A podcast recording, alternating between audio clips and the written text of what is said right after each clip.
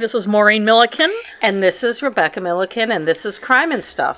The podcast that's still having technical di- Yeah, difficulties. we're having some technical difficulties. In fact, we had so many on our last episode that, that we've re-recorded it and reposted it. Yes. Because it's a good story and we didn't want the technical difficulties to be distracting. And that's episode 32. Yes, Malaga Island. Yes, this Maine secret shame. And- Our secret shame. And speaking of technical difficulties. Yeah, I was going to say, speaking of secret shames, I fucked up, I think. We still aren't clear on what caused the problems. It's a learning curve for us. Um, Yeah, whatever. There's the original and the one we re recorded. Yeah. So there's two episodes, and the second one is named Malaga. It is episode 32B. They're basically the same. I think we're a little more ranty on the first one. We'll probably be more ranty. Yeah, same script though. I went by the same script, so it'll be. and the sound Yeah. is better. So if you want to hear the story with which is worth hearing, listen to that one. So we have an update for episode 10. It's hard to believe it was It that was 11. episode 11. Well, it was still far back. It's hard to believe it was that far back though. I know. In February, February 5th it came out. The New. Hampshire serial killer. It, he was the cross country serial Ah. killer, and it's a complicated story. I won't go into all the details, but at the time, they didn't know what his real name was, and he was going by Bob Evans, probably inspired by a roadside restaurant. They announced last week that they discovered through DNA who he was. He is a man named Terry Peter Rasmussen, born in Denver in 1943. He had a wife and three kids and disappeared in 1974. A uh, wife and four kids. They had already been divorced and they were living in Arizona. And some of his kids have spent decades trying to track him down. Through DNA, police finally, I'm sure it's a Oh, long. Maybe they put DNA into the. You know how so when people are looking for someone, I think. Yeah. Okay. Sorry. The police actually approached them. Ah. Some of the children had been looking on genealogy websites, and none of the stories about this are clear. Maybe it's too complicated, and hopefully somebody will do a story in the near future about how the police actually got to Terry Rasmussen. But they approached his children and asked one of them to give a DNA sample. He had three daughters and a son. The son agreed to give a DNA sample, and it turned out he was their father that Bob Evans, Gordon, whatever, whoever, all his different names was their father, the serial killer. And you can listen to episode 11 to get that whole story. It's a very complicated story. Yes. DNA and genealogy play a huge role in the entire thing. But it's nice that they have finally figured out who the Can guy you imagine though? You're looking for your father. and you find out he's a cross country serial killer, a child molester. I knew somebody. killed his own children. Father left the family when she was a kid, and she never saw him. And well, apparently he was he was in town. He was just like the town drunk that people used to see lying around the streets. Oh, like in that Bruce Springsteen and song. no one told her that. That I think someone later in like her teen years was like, Who you was know, that? that's who. You, I'm, No, I'll cut it out. I just want to know. oh, you don't know her. Oh, She's Okay. a friend of a friend. Okay. In any case, so that's the update on that. We also have a donor of the week, A very nice donor. John Whitson of Ohio.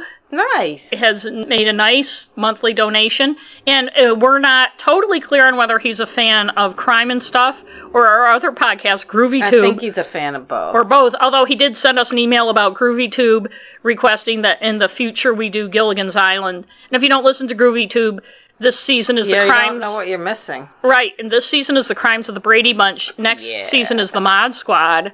Then probably Room 222. Yes. So he sent us a He's nice. a master criminal. in fact, he may be one of the ones. If you donate on Patreon as a master criminal, you are in a drawing to be a special Which is- guest on the show. What do you have to do to be a master criminal? Twenty-five dollars a month. Okay. For instance, if he were the special guest, we'd find a nice Ohio murder to talk about, or maybe he'd have a, something he'd like to talk He about. might. I seem to remember some Ohio crime where uh, some guy dismembered a bunch of people in his apartment, and that I heard about it at some mystery conference I Hmm. I'm sure was there's at. lots of them. So, Ohio's one of those. but thanks, John, and also you, our John. one of our first ever donors and one of our loyal listeners who frequently comments on our Facebook page and Twitter. Karen from Oklahoma raised her donation. Thank you, Karen. Thank you, Karen. Karen Alden. Also, she frequently gives us good tips and advice, and so we Yes. appreciate Karen listening. So we wanted to thank Karen for that. We appreciate our donors. Very much. Just think if we had a ton of money, we wouldn't have problems like we had with our episode 30. I would hope not. So, should I get on with today's show? Yes, please do. I'm excited because I just am. Because I'm excited too. And I'll say this is a case that is recently in the news. One thing we like to do is take something that's in the news that you may have heard a little bit about and elaborate on it for you. I'll start with a caveat that I like to use those Latin words once in a while. caveat. Whenever something makes as much news as this does, there can be misinformation and it gets repeated over and over and over again. And it's hard to parse what's true and what isn't. My major sources for this were the Boston Globe, which covered it extensively, and there were a couple other sources I used that I'll mention when I take stuff from them. The biggest source is Michelle Carter, the woman convicted of the crime in the story. Her words, she's a young woman who's very attached to social media, and her words actually provide the basis of the story. But why don't I get into it and you'll see. The relationship between Massachusetts teenagers Conrad Roy and Michelle Carter is one that only could have happened in the 21st century. Many would also say the same of Conrad Roy's death. Conrad Roy III of Mattapoisett Massachusetts, which is on the South Shore on the ocean, had graduated from Old Rochester Regional High School in June 2014 with a 3.8 grade point average. It had only taken him three weeks to earn his boat captain's license from Northeast Maritime Institute, which is quite an accomplishment for an 18 year old. And he worked for his father's marine salvage company. His father's a tugboat captain who was one of the first boats on the scene of the Ah. February 2009 crash on the Hudson, the Sully Sullenberger crash. Conrad had lived with his father after his parents' divorce a couple years before, but the relationship became strained and he moved in with his mother in 2014. He still seemed to aspire to be like his father, even though their relationship was strained. Well, that's always the way. Yeah, and he was proud of his captain's license. As well, he should have been. But he was also on his way to Fitchburg State University in the fall on a scholarship. He was also a good athlete. He played baseball. Despite all that, because as we know, success and having friends have nothing to do with mental illness, Conrad suffered from depression that surfaced around the same time as his parents' divorce. He'd tried suicide in October 2012 and possibly some other times, but this was the most notable one. Overdosing on acetaminophen, but almost immediately had second thoughts and called a friend, told her what he did, and said he was scared and wanted her to call his mother, who had been at home shortly before he did that. The friend did, and he was taken to the hospital and taken care of. He promised his mother he'd never do it again. The friend, Ariana, and by the way, some of the friends I mentioned in this, I'm just mentioning by first names. Their names are easily available. There's a couple 48 hours episodes. Some of them testified at the trial later. But I just feel, just for the sake of this podcast, I'm just going to say their first Yeah, it names. doesn't matter. Yeah. The friend, Ariana, said on 48 Hours Mystery, an August 5th episode of it, that she felt his suicide attempt was more a cry for help than a serious suicide attempt, but he definitely needed help, she said. She also said that he talked a lot about his issues, the darkness that he felt, but he had trouble explaining it to her. Her attitude and Michelle Carter's are a sad contrast. In the months before his July 12, 2014 death, his family felt he was beginning to rebound from the serious mental health issues that had dogged him in recent years, and besides depression, it was social anxiety and some other issues. Michelle Carter, 17 in July 2014, lived in Plainville, Mass., about 40 miles northwest of Conrad's seacoast town. She was an honor roll student at King Philip High School and played softball. She'd been voted most likely to brighten your day by classmates. Hmm. But Carter also had mental health issues. She'd had an eating disorder and reportedly had either cut herself or at least threatened to, or told people she did. She had been on antidepressants and at the time of Roy's death was on a medication for impulse control and other issues.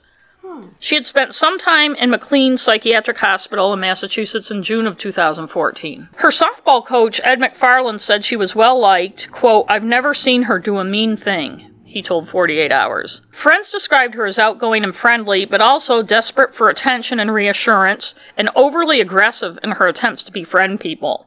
And we'll hmm. talk about that more in detail in a little while. The Plainville Sun Chronicle reported that Carter was described by those who knew her as, quote, the girl that cried wolf, unquote, who had a tendency to over exaggerate things so much it was hard knowing whether she was telling the truth or not. Well, Michelle and Conrad lived relatively near each other in Massachusetts, less than an hour's drive away.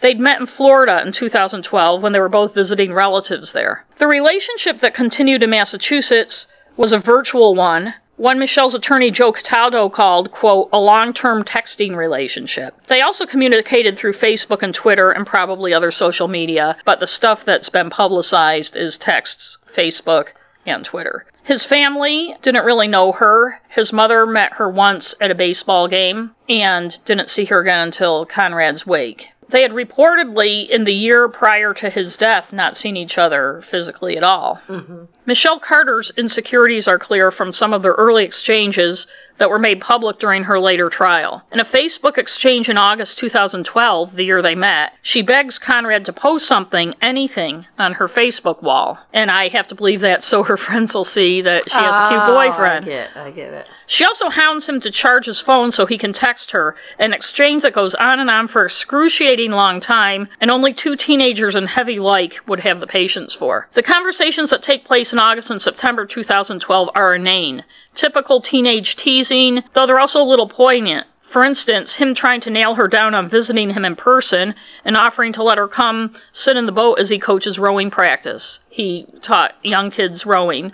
She seems reluctant to visit and puts him off. But the 2012 exchanges take a chilling turn in October when he messages her that he just got out of the hospital after a week because he tried to kill himself. That's the suicide attempt I spoke of earlier. He says he's planning to do it again that night. She seems shocked at first and tries to talk him out of it. After a lengthy back and forth, he tells her, Trust me, you don't know what it's like to be me and gone through what I've gone through. She begs him to talk to her about it, but he refuses. He tells her he has two plans sleeping pills or hanging, and he's ah. going to do it, and she can't stop him. She inexplicably asks him what his third plan is. I'm not sure why. She tells him she loves him, begs him not to do it, but after the exchange goes on, she gives in. Huh. Her final message tells him how amazing he is and how happy he made her when they met in Florida. I will really miss you, babe, she says. Hmm. He obviously didn't kill himself then, but there's also no indication she tried to get hold of anyone in his family or the police to stop him from doing it. Maybe she was using reverse psychology. Possibly. And he's pretty adamant he was going to kill himself that night. She seems to simply accept that it's his choice, with something like which college he's going to or some other Yeah, life choice you would make. The two apparently kept up their virtual relationship, only seen each other three or four times in person since they'd met in Florida, and as I said, not at all apparently the year before Conrad's death in 2014. Michelle called Conrad her boyfriend to friends, although her friends said they had never met him. And by friends, I mean classmates uh, in her high school. Conrad's family was aware of her existence, but didn't consider her Conrad's girlfriend. And as I said, his mother only met her once before his funeral. And Conrad did talk about her. By the summer of 2014, Michelle's attempts to befriend some popular girls at school had been rebuffed, and her attention seemed to zero in on Conrad, who was still struggling mightily with his mental health issues. YouTube journal videos he made around that time show a sweet boy who is very hard on himself, a perfectionist full of self doubt who is constantly and obsessively trying to talk himself out of disliking himself. In the most recent 48 Hours mystery episode on the case, his mother said his relationship with his father was strained, and we'll talk a little more about that later. And while the show doesn't mention it, his father isn't interviewed. In February 2014, police responded to a call at the house, at his father's house, at which Conrad had apparently been hit by his father hard enough to cause facial injuries, and that's apparently when he moved in with his mother. And we'll talk a little more about that later. Mm-hmm. I found it interesting the 48 hours didn't reference that at all. In the weeks before his death, Conrad and Michelle exchanged more than a thousand text messages. Michelle at first urged Conrad not to kill himself and seek professional help, but just as with the 2012 Facebook exchange, she seemed to easily change her thinking when he resisted her suggestions of help and was soon encouraging him to do it. She later, it's not clear when, told a therapist she was overwhelmed by Roy's problems, her attorney said. And it's not clear if she told her therapist this before he killed himself Oh, right. or after. It's one of those things that's reported in different places in different ways, and her attorney said it. It's hard to find the context. I didn't watch the entire trial live stream as some people did, so I have to depend on reports for the context of some of this stuff. Joe Cataldo, her attorney's take on it was that Conrad was so insistent on killing himself, quote, he had in fact brainwashed her to the point where she's now accepting his idea. Conrad had done Google searches about carbon monoxide poisoning and other ways to commit suicide, as well as things like whether committing suicide makes you happy. How's, how are you going to be happy if you're dead? Well, I think a lot of teenagers have romantic ideas and are very impressionable, and I think a lot of them don't realize that they're gone. They haven't had to confront the abyss of nothingness yet. They picture themselves being like Huck Finn or whoever and watching their own funeral and watching everybody from somewhere. Which is why that Netflix show 13 Reasons Why, I think that was some of the criticism by professionals was that it I mean, I have my own feelings about it. I didn't see the show, but it plays into that idea that, you know, uh, the premise of that show is that she made these cassette tapes, which I find weird cuz I think it's present day, so I don't know. But to all the people who she blamed for her suicide and they all listened to them and felt bad bad or whatever. I mean, I might be misrepresenting it because I didn't watch it, but it gives weight to that thing like, oh, they're all going to be sorry. I think the way a lot of kids think about it is, and maybe adults too in some ways, that they're going to reap the satisfaction yeah. of people feeling bad. And I'm not trying to diminish the pain. I'm not trying to diminish Conrad Roy's pain, and later you'll see some of that, his pain. But I do think that maybe it's just so overwhelming that they don't understand how final it is and how they're not going to be there. Their brains are still developing and they're very some people might understand that, but I think sometimes when you get really depressed, it's not that. Although I think with a lot of Right, you just want it to end. Yeah.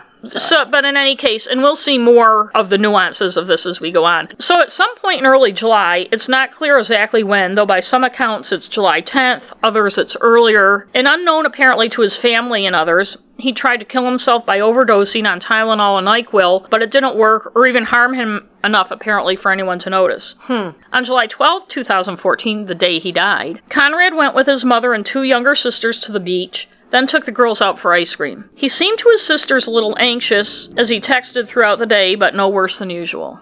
He was texting somebody, they weren't sure, sure who. His mother sent him 48 hours. They walked on the beach, and he seemed to be nervous about whether he'd go to college or not. Hmm. Even though he had a scholarship and had been accepted, she reassured him that no matter what happened, it would all work out. He gave nothing to indicate, she said, that he was planning anything or was despondent. In early evening, he told his mother he was going to see a friend. She asked if he'd be home for dinner, and he said, I don't think so.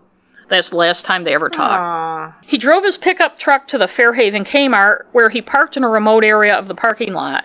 He cranked up a gasoline powered water pump and generator in the cab of his truck. He knew it would spew deadly carbon monoxide into the cab. He closed the windows. His mother, Lynn, had become increasingly more frantic as the night wore on, texting him about 10:30 p.m. and then later that night about when he was going to get home. He wasn't the kind of boy to stay out all night or to not contact his mother or to not answer her texts. She went to bed wondering where he was. The next morning, she asked his friend Ariana who went out looking for him. They checked with his father. He hadn't seen him either. Police found his body around 5:30 p.m. that day on July 13th. He was wearing sunglasses and a Boston Strong t-shirt. An autopsy revealed the levels of carbon monoxide in his blood were 71%. A healthy person his age would normally have levels from 1 to 3%. Ooh. Dr. Farrell Sandler, a state medical examiner, testified later that a person exposed to carbon monoxide would begin coughing within 2 minutes and lapse into unconsciousness after 13 minutes.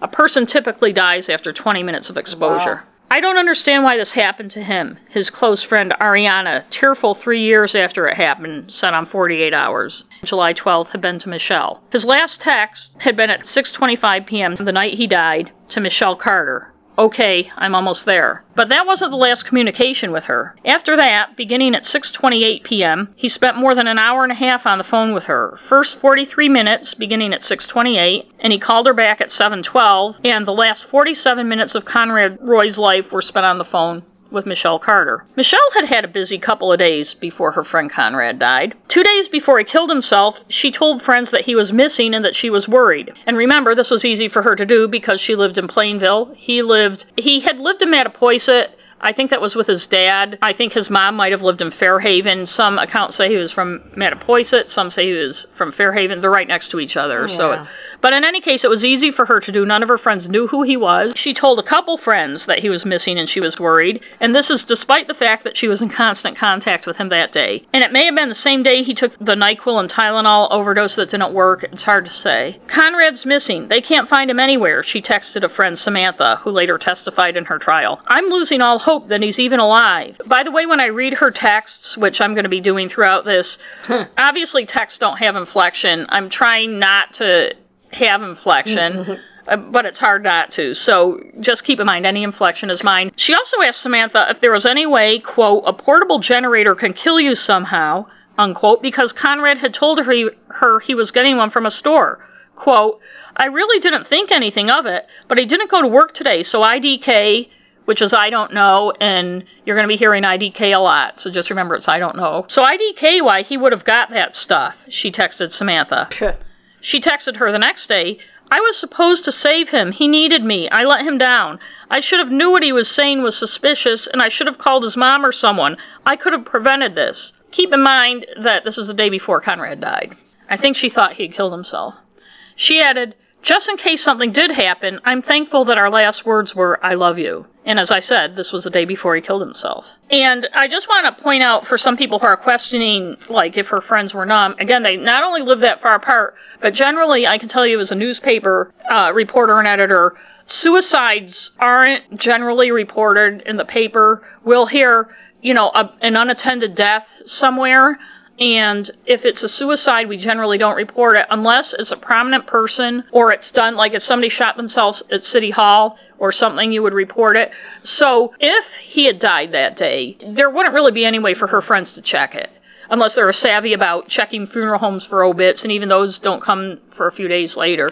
So just in case people are kind of wondering how numb her friends may have been. Well, Conrad's body wasn't found until the afternoon of July 13th. The night he killed himself, July 12th, Michelle texted several friends saying he'd committed suicide. She texted those friends that she was on the phone with him for 20 minutes as he died and that she heard sounds of, quote, a motor running and moaning. One girl who wasn't close to Carter, yet was one of the first people she contacted, later testified that she was surprised to hear from her. I didn't know her well at all, the girl said in court. Michelle texted her that the day Carter died, quote, yeah, and I was on the phone talking to him when he killed himself. I heard him dying. He told me exactly what his plan was, Michelle told another friend. And he told me he loved me, and then he just stopped talking. I was talking to him on the phone when he killed himself, Liv. I heard him die. I just wish I got him more help, she texted yet another. And I find it not ironic, but very cynical that she keeps telling people she wished she had gotten help, and you'll hear Yes. later why that is. She also told Samantha that she didn't know he was going to use a generator to kill himself. Hmm. I'm so fucking stupid, she texted. The generator he got that other day, I think that was a noise I heard. I think he poisoned himself with it, and it's all my fault because I should have known he was going to do that, and I should have stopped him. She also texted his sister, who was 14, the night he died. Now, keep in mind, his family didn't know till 20, almost 24 hours later that he was dead. After Michelle knew he was dead, asking her if she'd seen him because she couldn't get a hold of him. As the days went on, the text continued.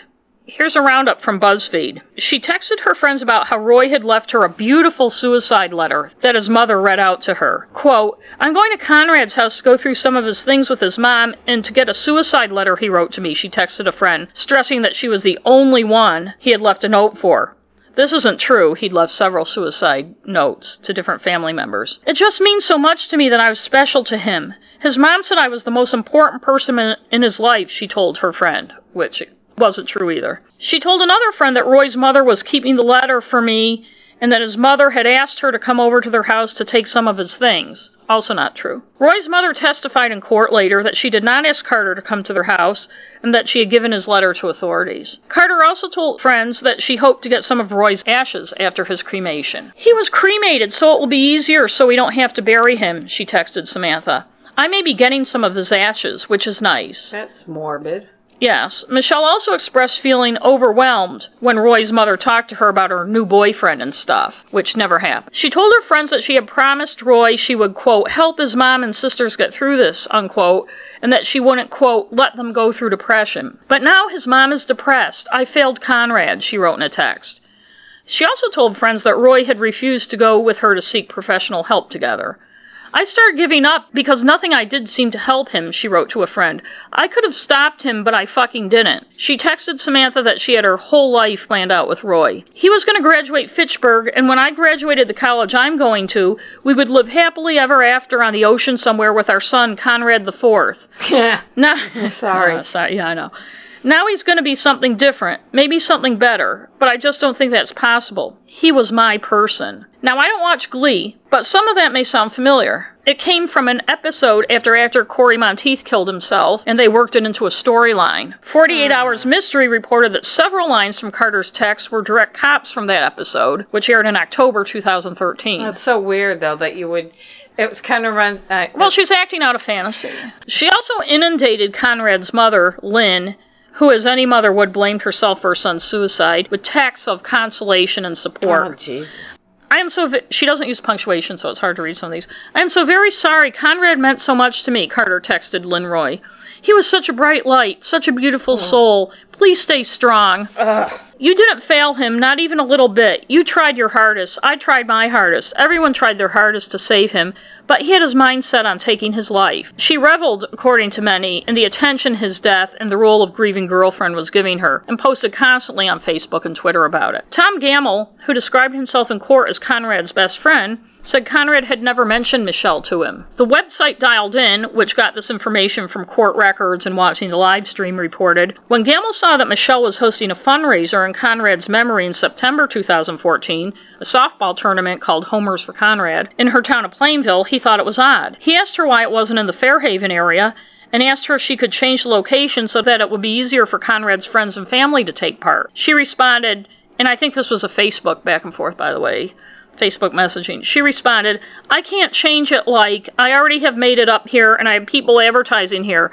Like, this was my idea. I created it to be here. Gamble didn't press her on it. He shared the event on Facebook, which apparently rubbed Michelle the wrong way. She messaged him, You're not taking credit for my idea though, right?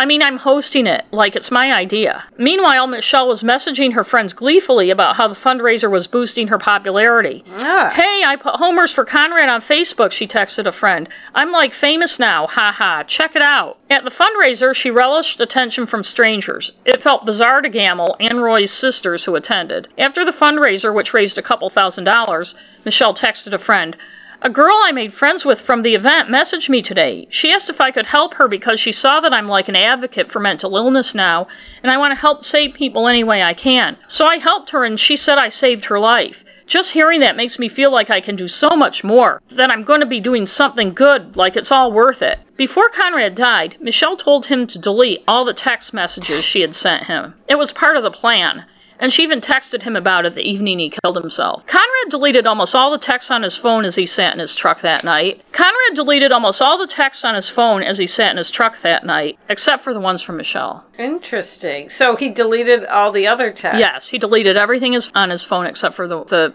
text from her. When he was found dead, his cell phone was beside him, and you kind of wonder why he did that. Yeah. And Michelle's texts tell a chilling story. Ah. In the weeks leading up to Conrad's death, she frequently and repeatedly urged him to kill himself, helping him figure out plans and talked him out of any regrets he may have, including those about hurting his family. She badgered, bullied, and even guilt tripped him into doing it. Wow. Here's a passage from June 19th that at first blush seems helpful. Michelle, but the mental hospital would help you. I know you don't think it would, but I'm telling you, if you give them a chance, they can save your life. Part of me wants you to try something and fail, just so you can get help. Conrad, it doesn't help. Trust me. Michelle, so what are you going to do then? Keep being all talk and no action, and every day go through saying how badly you want to kill yourself? Or are you going to try to get better? Conrad, I can't get better. I already made my decision. On July 3rd, they had this conversation. Michelle, are you going to do it tonight? Conrad, I'm going to try. Michelle, how hard are you going to try? Wow. Conrad, hard. Michelle continued to press him, asking him how he was going to do it. When he said he didn't know, she told him he wasn't serious about it. Michelle, how bad do you want it? Because if you want it bad, you should succeed. A week before he died, they had this conversation. I don't think I have it in me, Conrad texted. Michelle, I knew it. Conrad, I'm too scared. You're right. I don't have it in me. Then there was this. I'm not clear on the date, but apparently it's after the NyQuil and Tylenol OD didn't work. And this is from Michelle. So it didn't work? You said you wanted this bad. I knew you weren't going to try hard. I feel like such an idiot. Because you didn't even do anything. I poured my heart to you. You lied about the whole thing. You said you were going to go to the woods. I thought you really wanted to die. But apparently you don't. I just feel played and stupid. it's so weird. I know. I know. It's it's so like it's like a teenager It's talking like- about somebody showing up at the soda shop. I only know, she's talking about him killing himself. Michelle scolded him for purposefully. I think she means purposely. One of my peeves. Ugh. Taking too little of the OD medications and suggested he take 10 doses of Benadryl and a bottle of Tylenol. When he expressed reservations, she told him to hang yourself, jump off a building, stab yourself. I don't know, there's lots of ways. On July 7th, Conrad texted her, How was your day? Michelle responded, When are you doing it? Wow. During that conversation, he asked, If you were in my position, honestly, what would you do? She responds, I would get help. That's just me, though.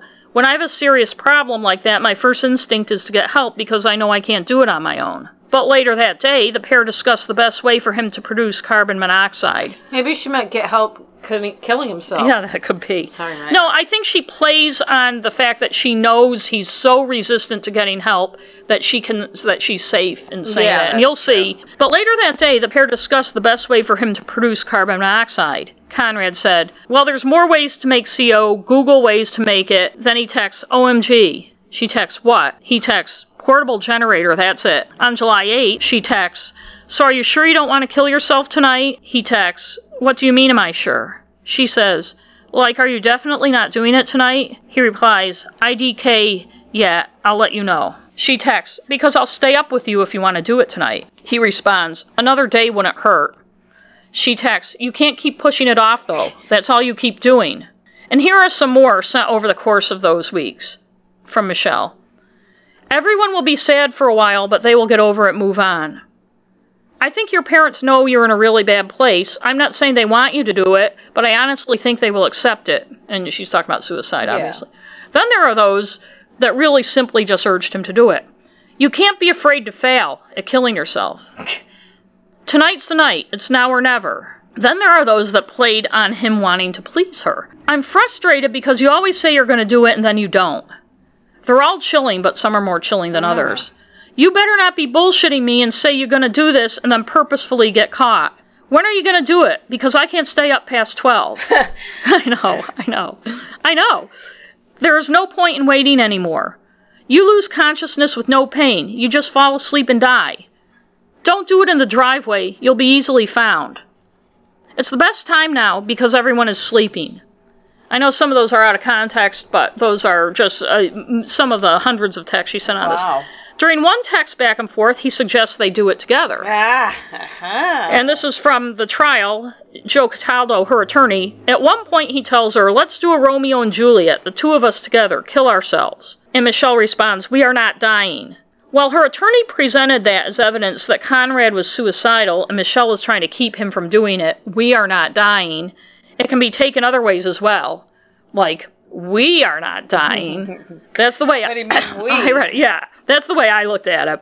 Now I'm going to read the entire text exchange on the last day of his life. It's lengthy, but it's worth reading and it speaks for itself. Some points are chilling, some are very poignant, and some are just so teenage and inane in the middle of it. So the first text on July 12th is at 12:40 a.m.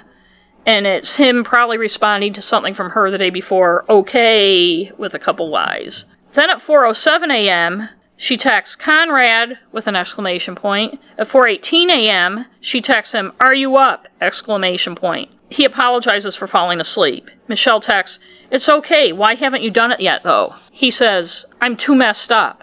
She says, "What are you talking about?" He says, "My head." She says, "You can't think about it. You just have to do it." Question mark. You said you were going to do it, like I don't get why you aren't.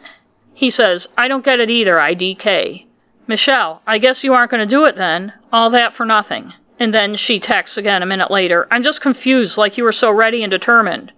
He says, I am going to event- eventfully, I think he means eventually, And I'm going to read when they, you know, how autocorrect. There may be some words wrong, but I'm going to read what they had. I don't want to presume. Yes, okay. Then he texts, I really don't know what I'm waiting for, but I have everything lined up.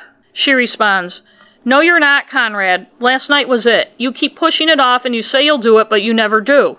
It's always going to be that way if you don't take action. She texts again, You're just making it harder on yourself by pushing it off. You just have to do it. Then she texts, Do you want to do it now? And he says, Is it too late? Then he says, IDKK, it's already light outside. Then he says, I'm going back to sleep. Love you. I'll text you tomorrow. And by tomorrow, I think he means, you know, it's four in the morning. I think he means later that day. She responds, probably not realizing he's gone back to sleep, like he said. No, it's probably the best time now because everyone's sleeping. Just go somewhere in your truck, and no one's really out right now because it's an awkward time. She texts back a couple minutes later. If you don't do it now, you're never going to do it. Then she texts again, and you can say you'll do it tomorrow, but you probably won't. Nothing for a few hours. Then she texts him at 9:03 a.m. asking if he's awake. He says yes, and she responds, "Are you going to do it today?" He replies, "Yes," with three S's. Hmm. she says, "Like in the daytime." He says, "Should I?" She says, Yeah, it's less suspicious. You won't think about it as much, and you'll get it over with instead of waiting until the night. He says, Yeah, then I will. Like where? Like I could go to any enclosed area. She says, Go in your truck and drive in a sparkling lot somewhere. I think she means parking lot. To a park or something. Do it now, like early. He says, Didn't we say this was suspicious? She says, No, I think night is more suspicious. A kid sitting in his car, just turn on the radio and do it. It won't be suspicious and it won't take long. He says, All right, I'm taking Holly for a walk. I think that's her dog. She says, Aw. Okay. He says, IDK why I'm like this. She says, Sometimes things happen and we never have the answers why. I wonder what TV show she got that from. He says, like why I'm so hesitant lately. Now I feel like he's looking for somebody to Because you're talk about ending your life, kid. He I says, know. like two weeks ago, I was willing to try everything, and now I'm worse really bad, and I'm LOL not following through. It's eating me inside. She says, You're so hesitant because you keep overthinking it and pushing it off. You just need to do it, Conrad. The more you push it off, the more it will eat at you. Then another text from her, You're ready and prepared. All you have to do is turn the generator on, and you'll be free and happy. No more pushing it off. No more waiting. He responds, You're right. She says, If you want it as bad as you say you do, it's time to do it today. He responds, Yup, no more waiting. She says, Okay, I'm serious. Like, you can't even wait till tonight. You have to do it when you get back from your walk. He responds, Thank you. She says, For what? He says, Still bring here. And then he texts again, being instead of bring. She responds, I would never leave you. You're the love of my life, my boyfriend. You're my heart. I'd never leave Oh, you. Jesus. And he responds, ah, with um, a happy face emoji. She responds with another happy face emoji, or smiley. It's the colon parentheses, not the emojis. No. Oh, interesting. Colon parentheses, I love you. He says, love you too, colon, Let's those extra letters. love you too, and then colon with a capital D, which is a big smile, right? Yes. And she says, she responds, When will you be back from your walk? He says, Like five minutes. Okay, so are you going to do it? He says, Jeez. I, g- I know. He's very insistent. He says, I guess. She says, Well, I want you to be ready and sure. He responds with colon and a P, capital P. It's like a your tongue sticking Right. out. And she says, What's that mean, ha ha? And he says, IDK, I'm freaking out again. Then another text from him, I'm overthinking. And she responds, I thought you wanted to do this. The time is right and you're ready. You just need to do it. You can't keep living this way. You just need to do it like you did last time and not think about it and just do it, babe. You can't keep doing this every day. He says, I do want to, but like I'm freaking out for my family, I guess. IDKKK. And she says, Conrad, I told you I'll take care of them. Everyone will take care of them to make sure they won't be alone and people will help them get through it. We talked about this.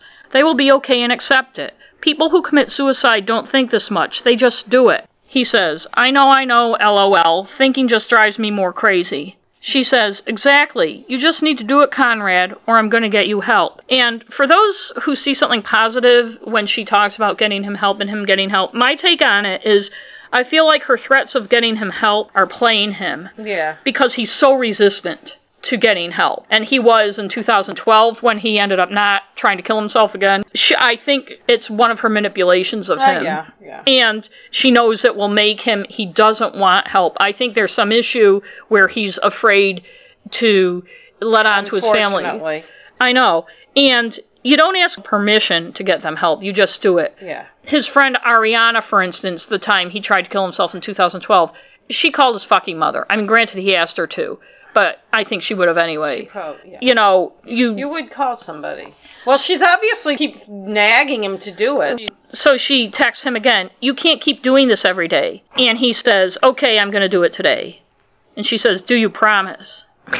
And he says, I promise, babe. It must be really hard for his mother and his father too to have those transcripts Yes. and to read to, to read what he was mm, texting. and what he was feeling and what she was. It would make me extremely angry. Well, I mean, I know I keep like snorting and laughter, but it's not because I think it's funny. It's just like it's I- unbelievable. I really think she was playing out some fantasy. And I think it, it was very powerful to her to be this one person in his life Yes. that he was exchanging. So she says, Do you promise? He says, I promise, babe. And then he says, I have to now. And she goes, Like right now? And then he says, Where do I go? Colon, frowny face emoji. Yeah. And she says, And you can't break a promise and just go in a quiet parking lot or something. He says, Okay. She says, Go somewhere you know you won't get caught. You can find a place. I know you can. Then she says, Are you doing it now? And this is all before noon, by the way. And he says, Still have no clue. She says, Not finding a place to go isn't an excuse. And he says, I know where to go. Where? He says, A park and ride. And she goes, Ride? And he goes, That's what it's called. It's like a parking lot. Duh. And she goes, Oh, okay, gotcha. Are you going now? And he goes, Either that or go to the beach. And she goes, Why would you go to the beach? And he says, Well, that's where my mom's going. She said, I thought you were just going to do it. And he says, My mom's making me go. When I get home, I'm going to do it. And she says, Okay, promise? I'm going kayaking anyways. And he responds, Ha ha, you love kayaking. and she So says, Yup. I know. Bizarre. I know. One of the things, like the inane teenage stuff mixed in with this, and I, you know, it's, I'm not calling him inane or her inane, but it just shows how what a little fantasy world both of them were kind of in. Yeah. You know that they were playing. Just oh, I'm not going to kill myself right now because my mom's making me go to the beach. Right. And she says, after he says, ha ha, you love kayaking, she says, yup, smiley face. So something I wish we could have done, frowny face. Hmm. He says, make sure you take your son kayaking, smiley face. She says, ha ha, of course I will, smiley face. Then a little while later, he texts her, good, what's up? And she says, kayaking, ha ha. And he says, still? And this is like 1237. So it was about, it was a little over half an hour since their last exchange. And I'm like, still? How long? So it only takes her half an hour to go kayaking? I don't. That's weird. Unless she, unless, Unless it's, code outside her house. something else. Yeah, that could be. Maybe smoking dope. I don't know. And she says, Yep, but I'm done now. And he says, I love you so much. And she says, I love you forever. Hmm. And he says, I'm in the worst pain right now, like it's unbearable. And she says, I think it's time to do it now then. And then at 104, do you agree? And at 111, Conrad. And at 127, please answer me. At 2:13 he finally responds, "I'm still at the beach." She responds, "Oh, okay, sorry." Then she says, "Let me know when you're leaving." And he says, "Okay." Then at 3:34 she texts him, and I think they must have been on the phone together, talking on the phone cuz she texts him, "Sorry, that was my friend who called. She wanted to know if she could borrow my bike because hers has a flat tire, haha." He responds, "It's all good. Don't worry about it." She says, "Okay." He says, "I'm determined." She says, "I'm happy to hear that." He says, "I'm ready." She says, Good, because it's time, babe, you know that. Then she texts a few minutes later, When you get back from the beach, you gotta do it. You're ready, you're determined, it's the best time. He says, Okay, I will. Then she texts him a little while later, by now it's around 4.30, Are you back? And he texts her, No more thinking. And she says, Yes, no more thinking, you need to just do it. No more waiting. It's 4.28. He says, On the way back now. I know where to go now. And she says, Where? with two question marks. He says, A parking lot. There's going to be no cars there at 9, so that's when I'll be found. She says, Okay, perfect. Then texts again, When will you be home? He says, 10 minutes. And then he says, Ha ha, that's perfect, with a question mark. And she says, okay, and well, yeah, IDK. And he says, like, I don't want to kill anyone else with me. And she says, you won't? With a question mark. And he says, when they open the door? With a question mark. And he says, they won't know, it's odorless and colorless. And she says, you're overturning, which I think she means overthinking. They will see the generator and realize you breathed in CO. He says, so should I keep it in the back seat or front? She says, in front. You could write on a piece of paper and tape it on saying carbon monoxide or something if you're scared. And he says, I was thinking that, but someone might see it before it actually happens. Now it's five o'clock. She says, Well, wait, the generator is going to be on because you'll be passed out, so they'll know you used carbon poisoning. And then she sends another test with text that just says dead with an asterisk. So I assume she means instead of passed out. And then she texts, It's not loud, is it? And he says, Not really. I am AO, in my something opinion. In my honest opinion. It's AO, though. Uh, whatever. She says, AO. Okay, good. Then she texts again at 5.08. Are you going to do it now? And he texts, I'm home, with a period. I don't know if he did that on purpose or accident, but there just isn't that much punctuation. I know. And I just felt like he's saying, I'm home, I'm not out killing myself. And she says, okay. And then he texts, ah, A H H H. And she says, what? And he goes, IDKK, I'm stressing. And she says, you're fine, it's going to be okay. You just got to do it, babe. You can't think about it. And he says, okay, okay, I got this. Like it's a baseball game or something. I know. And she says, yes, you do. I believe in you. Did oh, you Oh, delete geez. the messages? Oh yeah, yeah. I heard- I He says, yes, but you are going to keep messaging me. And you kind of wonder why he lied about that, about deleting the messages. And she says, I will until you turn on the generator. And he says, okay, well, I'm bringing my sisters for ice cream.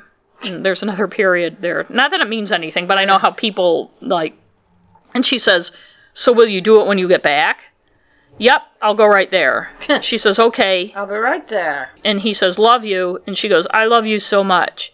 And he does a colon with three smiles with it. Mm-mm. And she does a sideways V with Oh, a it's a 33. heart, yeah. Okay, that's a heart.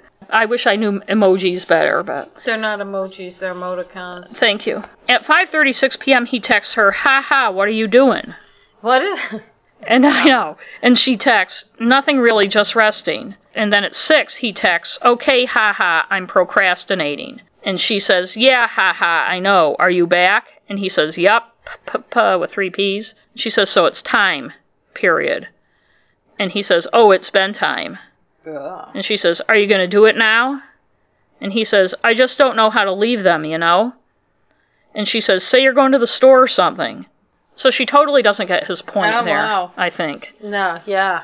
And he goes, Like, I want them to know I love them. And she says, They know. That's one thing they definitely know. Then she texts again, You're overthinking. And he says, I know I'm overthinking. I've been overthinking for a while now. And she says, I know, you just have to do it like you said.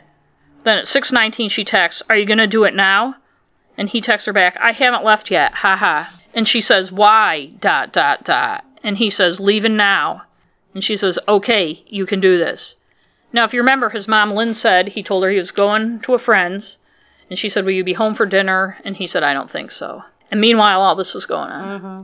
So he texts her at 6:25, "Okay, I'm almost there," and that was his last text. And she texts back, "Okay." Then at 6:28, she called him and there was a 43-minute phone call. Then at 7:12, he called her and there was a 47-minute phone call. Hmm.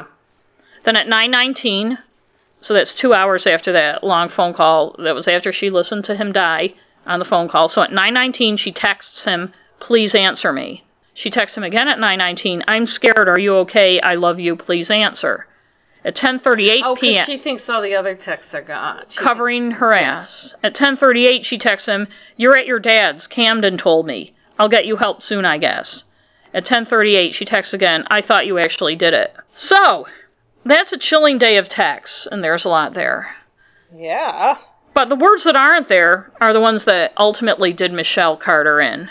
She told several people that while she was on the phone with Conrad and the CO was taking effect, he got scared and got out of the truck. Get back in, she told him. Get back in the fucking truck. And he did. Did she text him? No. Oh, she, she told him on the it. phone. But she texted multiple people that that's what happened. This is what I don't understand about her. But why did she tell everybody? Everything? Because she's a narcissistic, mentally ill young woman. obviously. Well- I mean, like, like I can see. I mean, I can't see. She but, craved attention, but and she couldn't help herself. I But mean, yeah. Okay, go on. His death is my fault, she texted Samantha, friend, a classmate. Like, honestly, I could have stopped it. I was the one on the phone with him, and he got out of the car because it was working, and he got scared, and I fucking told him to get back in. But then she rationalizes. Because I knew that he would do it all over again the next day, and I couldn't have him live that way, the way he was living anymore. Now, this is the night he killed himself. The Camden referenced in those final emails is Conrad's 14 year old sister, who said she was surprised to hear from Michelle that night. She didn't tell Michelle that Conrad was at their father's, despite what Michelle says in the 10:38 p.m. text hmm. to Conrad, to the dead Conrad. Michelle also told Camden that she and Conrad were boyfriend and girlfriend. And Camden turned to her mom, she said this on 48 Hours, and said they are. While Michelle put a lot of planning into how Conrad could kill himself, she didn't do a good job at planning covering her tracks. In the weeks after Conrad died, she texted her classmate, Samantha, increasingly alarmed that if anyone saw those texts that she had sent him, she'd be in trouble. Okay, but what about the text she sent her friends? I know. I know. I mean, okay. I know. I mean, I'm not I, I know. asking you. There's no, I know. She also texted Conrad more than 80 times after he died, proclaiming her love for him, Oh, remarking Jesus. on events, and apologizing to him and explaining her actions. The first one seemed to be classic cover your ass, since she knew he was dead, on the morning after he killed himself, and keep in mind that his body wasn't found till later that afternoon. Mm, on the morning after he killed himself, she texted, "Did you do something?" question mark question mark exclamation point. Conrad, I love you so much. Please tell me this is a joke. 2 days later, after everyone knew he was dead, she texted him, "I love you so much." Another in the days after he died was, Sweet dreams, babe. I know you're up there smiling down on me. I'll always smile back. I love you forever. On July 21st, a week after his death, she texted him, I read this thing online about trying to agree with the person and that would make them change their mind because they see how stupid they are being. She's talking about suicide. But it didn't work for you and I did it for too long. You probably thought I was okay with it and you talked about being in heaven and being my angel, and at the time I went along with it because I knew you weren't going to do anything. But you fucking did it and I'm sorry I didn't save you. So I think that's a kind of cover your ass text. I think she was getting concerned at this point that possibly somebody was looking at the text. Well, no report I've read has made it exactly clear what caused police to look at the text and phone of a boy who obviously killed himself. The fact that she kept texting him and things like that, no less, when the line was still obviously open, probably are what led them to her. So was it the police that decided to look at it, or was it somebody? In I don't know. I don't know if somebody tipped the police Because somebody could have taken his phone and just started looking through it. or the multiple texts to other people, people she barely knew about the whole thing, Weird. may have had somebody. I mean, it's I not. she's fucked up, but it's just fucking weird. Yeah, it's not clear why the police started looking into it, and because it was a suicide and she was a juvenile, it's not something that was in the police reports or Yeah. reported at the time. And I'll, a little more on that in a minute. But she was indicted on February 5th, 2015. Since she was a juvenile, none of what happened before had been reported on. Hmm. Suicides, as I said earlier, are not widely reported, and no one publicly questioned Conrad's death. It was well, just he obviously committed suicide. Yes, he Yeah. obviously did. The Attleboro Sun Chronicle broke the story of her indictment on February 26, 2015, followed the next day by the Boston Globe and other news outlets. She was charged with involuntary manslaughter. Ooh. Michelle's lawyers appealed the charges to the state's Supreme Judicial Court, say manslaughter charges weren't supported, but last summer, the court ruled that the coercive quality of the defendant's verbal conduct overwhelmed whatever willpower the 18 year old victim had to cope with his depression. Michelle showed she was personally aware that her contact was both reprehensible and punishable. And those are a lot of the texts after his death, where she became increasingly concerned that she was going to get in trouble if the texts to him were seen. It was the first time a court had ruled that an involuntary manslaughter indictment could stand on the basis of words alone. The court found that through the stream of text messages and cell phone calls, Carter had established, quote, a virtual presence at the time of the suicide, unquote. But for the defendant's admonishments, pressure, and instructions, the victim would not have gotten back into the truck and poisoned himself to death. Justice Robert Cordy wrote in the opinion. And you'll see as this goes on that her telling him to get back in the truck, not all those text messages, not the thousands of texts and everything else, but her telling him to get back in the truck when he got out is what the big thing was. And it reminds me, I saw this documentary, The Bridge, about people committing suicide off Yeah. the Golden Gate Bridge. And one guy they interviewed who's one of the few survivors, he had broke almost every bone in his body. Ah. But he said the minute he was in the air, he wished he hadn't done it. And you wonder how many people who commit suicide despite their insistence on doing it. So in any case, Conrad got out of the truck and she told him to get back in and he was very susceptible to her suggestions. Mm. Michelle Carter waived her right to a jury trial wisely. Yes. And juvenile court judge Lawrence Moniz heard the case. And it's a whole different trial when there's no jury. For instance, the judge frequently stopped prosecutors from reading the text in court, saying he could read them himself. So juries are swayed by emotion a lot. A judge is looking at the law. An involuntary manslaughter charge can be brought when a person commits wanton or reckless conduct that creates a high degree of likelihood of substantial harm, or when a person recklessly fails to act. yes. Even so, attorneys not involved in the case told the Boston Globe as the trial began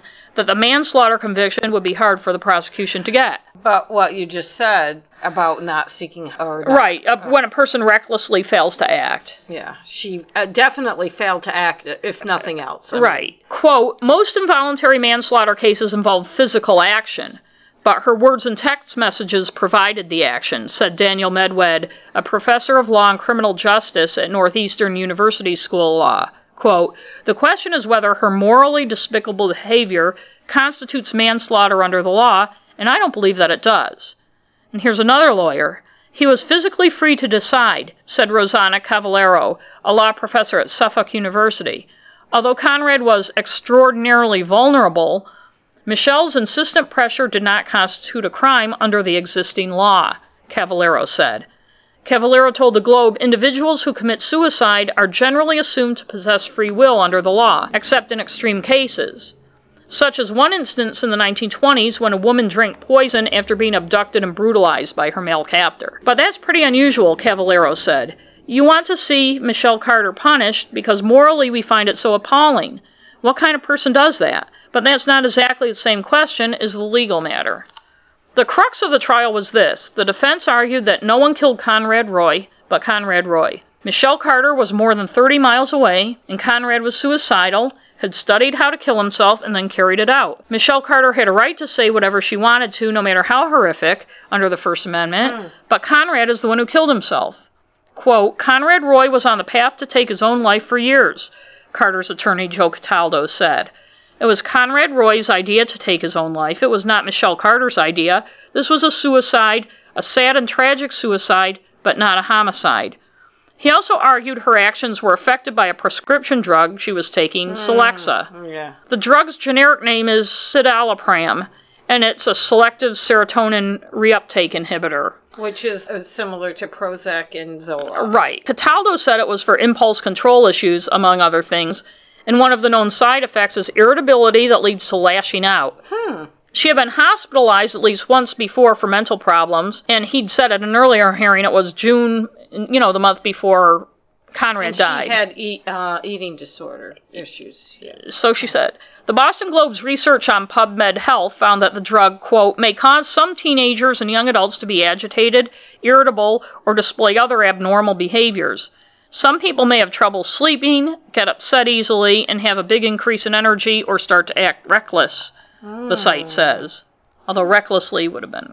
Yeah. Bristol County District Attorney Maryclare Flynn said that Michelle Carter was an emotionally needy teen who wanted attention and wanted to be popular at school.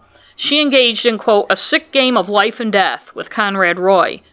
Roy and Carter both struggled with mental health issues, but Michelle Carter relentlessly exploited Roy's vulnerability, a time when her desperate efforts to befriend girls in her high school were rebuffed, Flynn said. Quote, she was trying to get close to them and be part of their lives, Flynn said. Michelle needed something to get their attention, and she used Conrad. I don't know if Flynn pointed this out in court or not because I didn't watch the trial.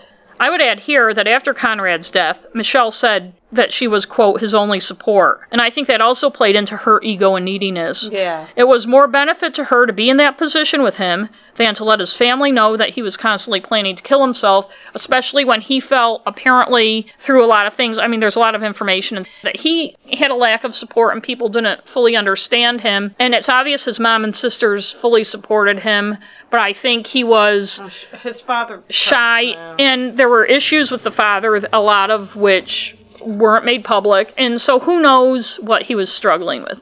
But in any case, Flynn also said that Michelle texted Roy's mother after he died were meant to mask Michelle's role. For instance, one she wrote in August that year said she had tried so many times to dissuade Roy from suicide.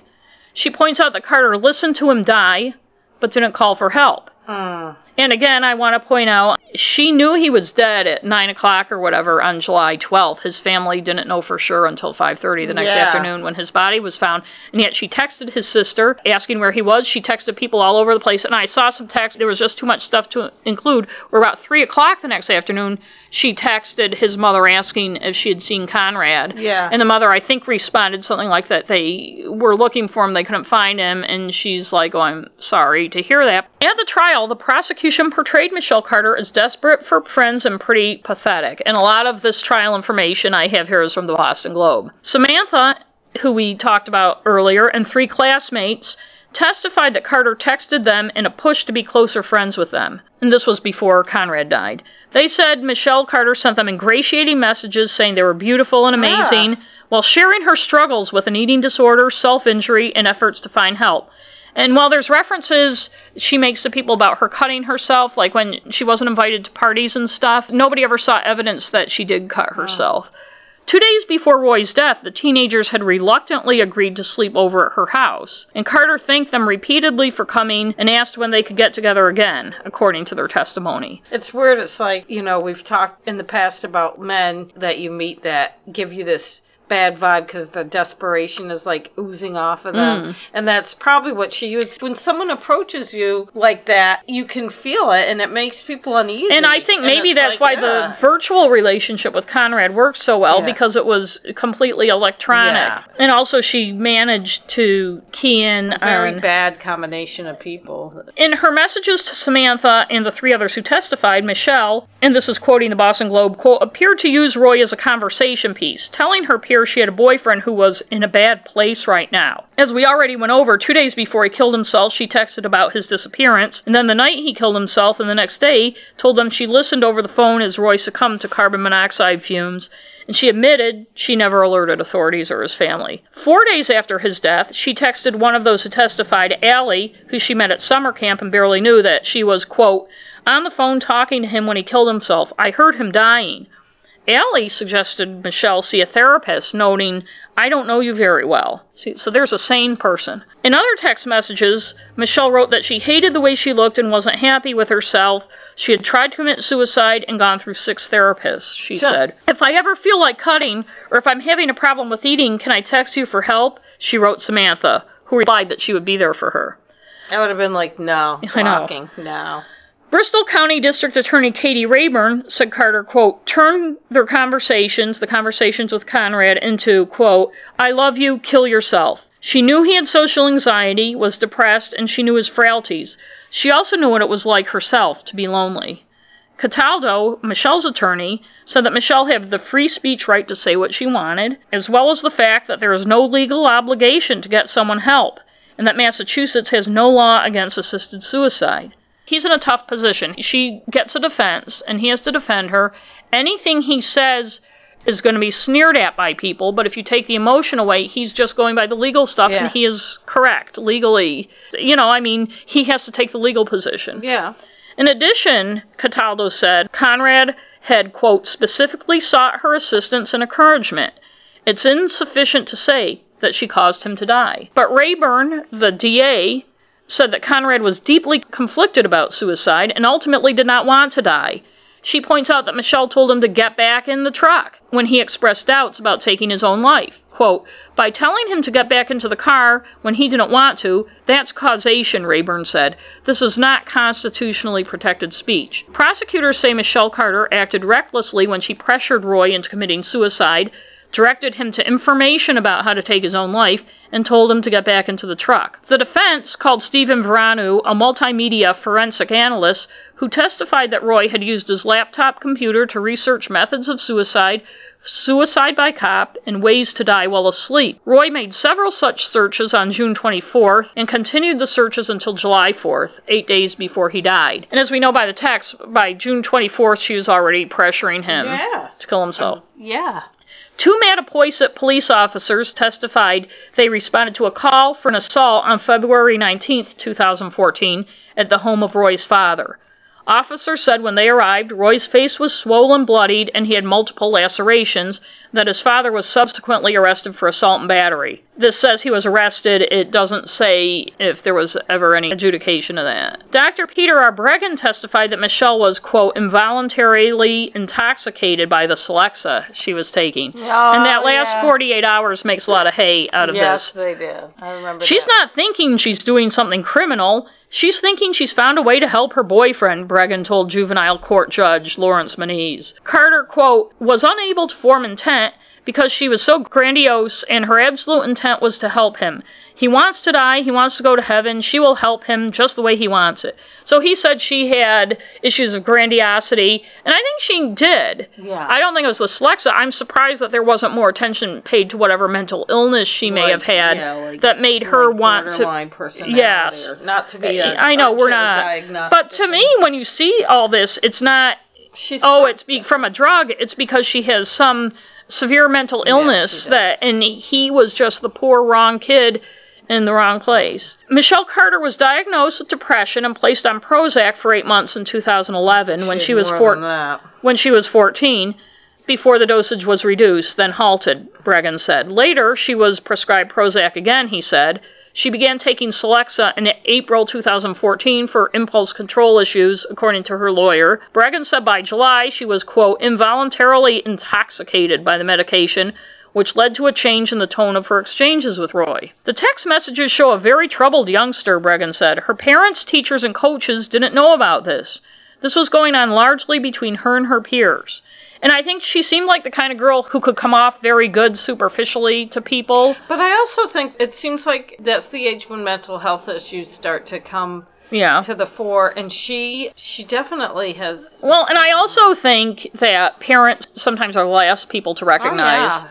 Mental health issues. When it's something like that, when you're not, you know, a raging schizophrenic or bipolar or something, when it's something that's more subtle, it's easy to just like brush it off as a personality problem or But anyway, from October 2012 until July 2014, Conrad Roy continuously discussed his ex- his desire to end his own life, Ah. Expressing sadness about turmoil in his home and hearing voices, Breggin said. But Michelle Carter was determined to get him professional help. He said he brings up this exchange, this text exchange. You aren't going to get better on your own, Michelle Carter wrote. You need professional help, like me. Then she says, I'm trying my best to dig you out.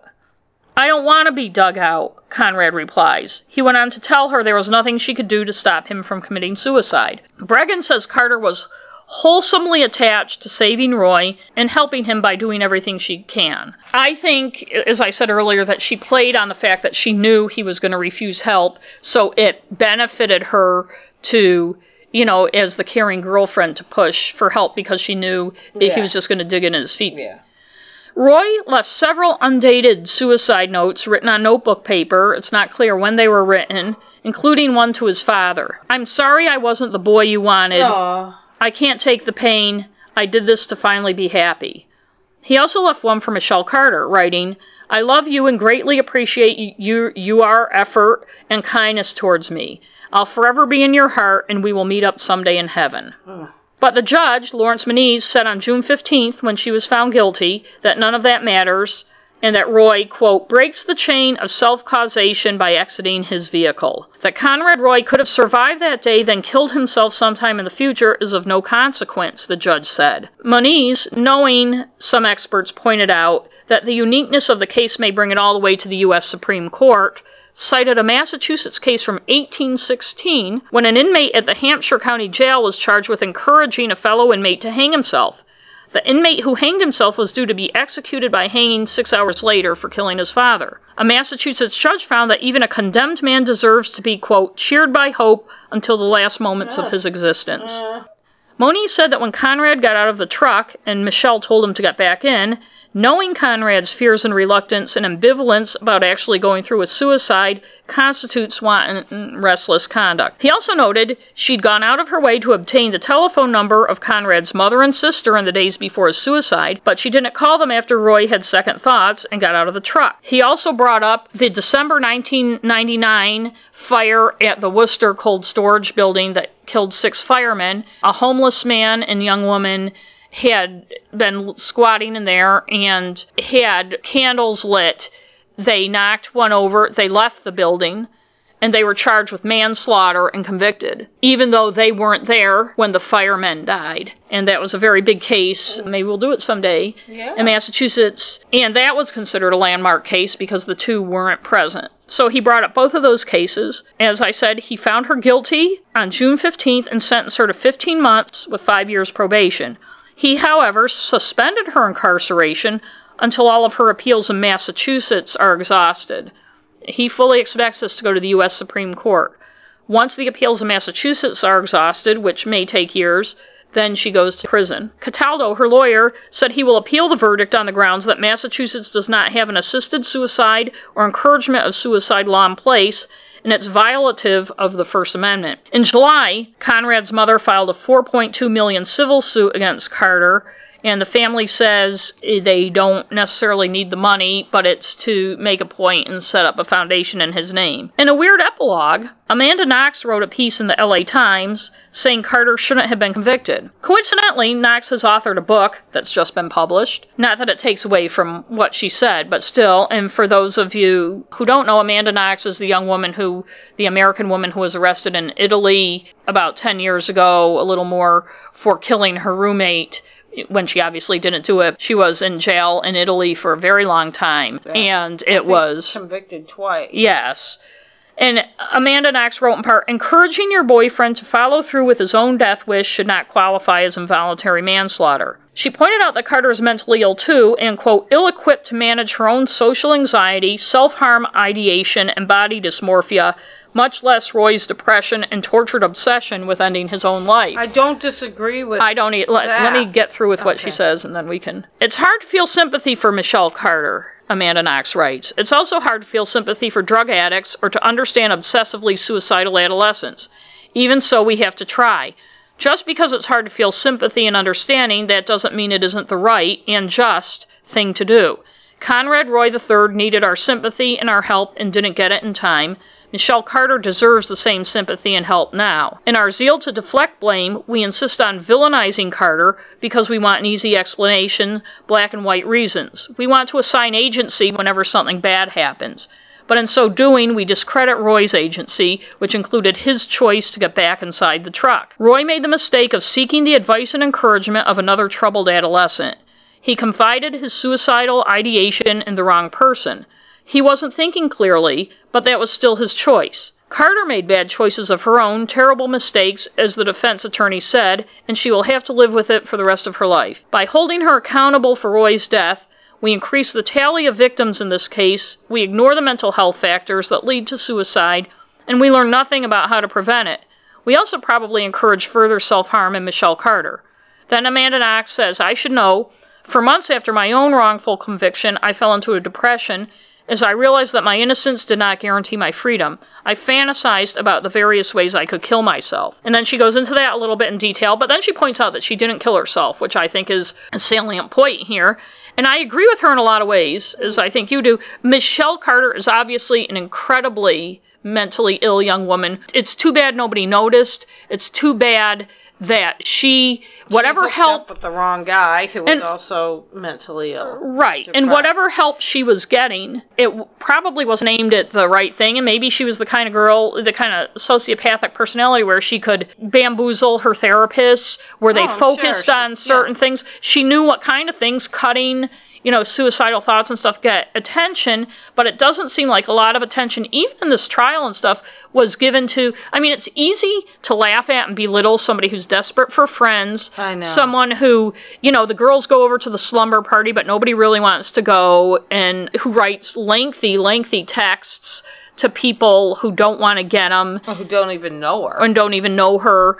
I can just see, like, you know, if I was that age and I wasn't one of the popular girls, but I also wasn't desperate to be popular, but I can see just even now when you have somebody that that's reaching out to you that you want to have nothing to do with it's it's awkward and you, you're just kind of like oh get the you know what does this person it's- want? it's Why true, is and- texting me? I don't know her. I And- don't you know And I don't think it's it was necessarily up to her classmates to notice that she was mentally ill or no. diagnose it or just thought she was weird and, and I don't even think she's the kind of person that if some really empathetic person was to befriend her, I don't think that would have cured her or made her any better.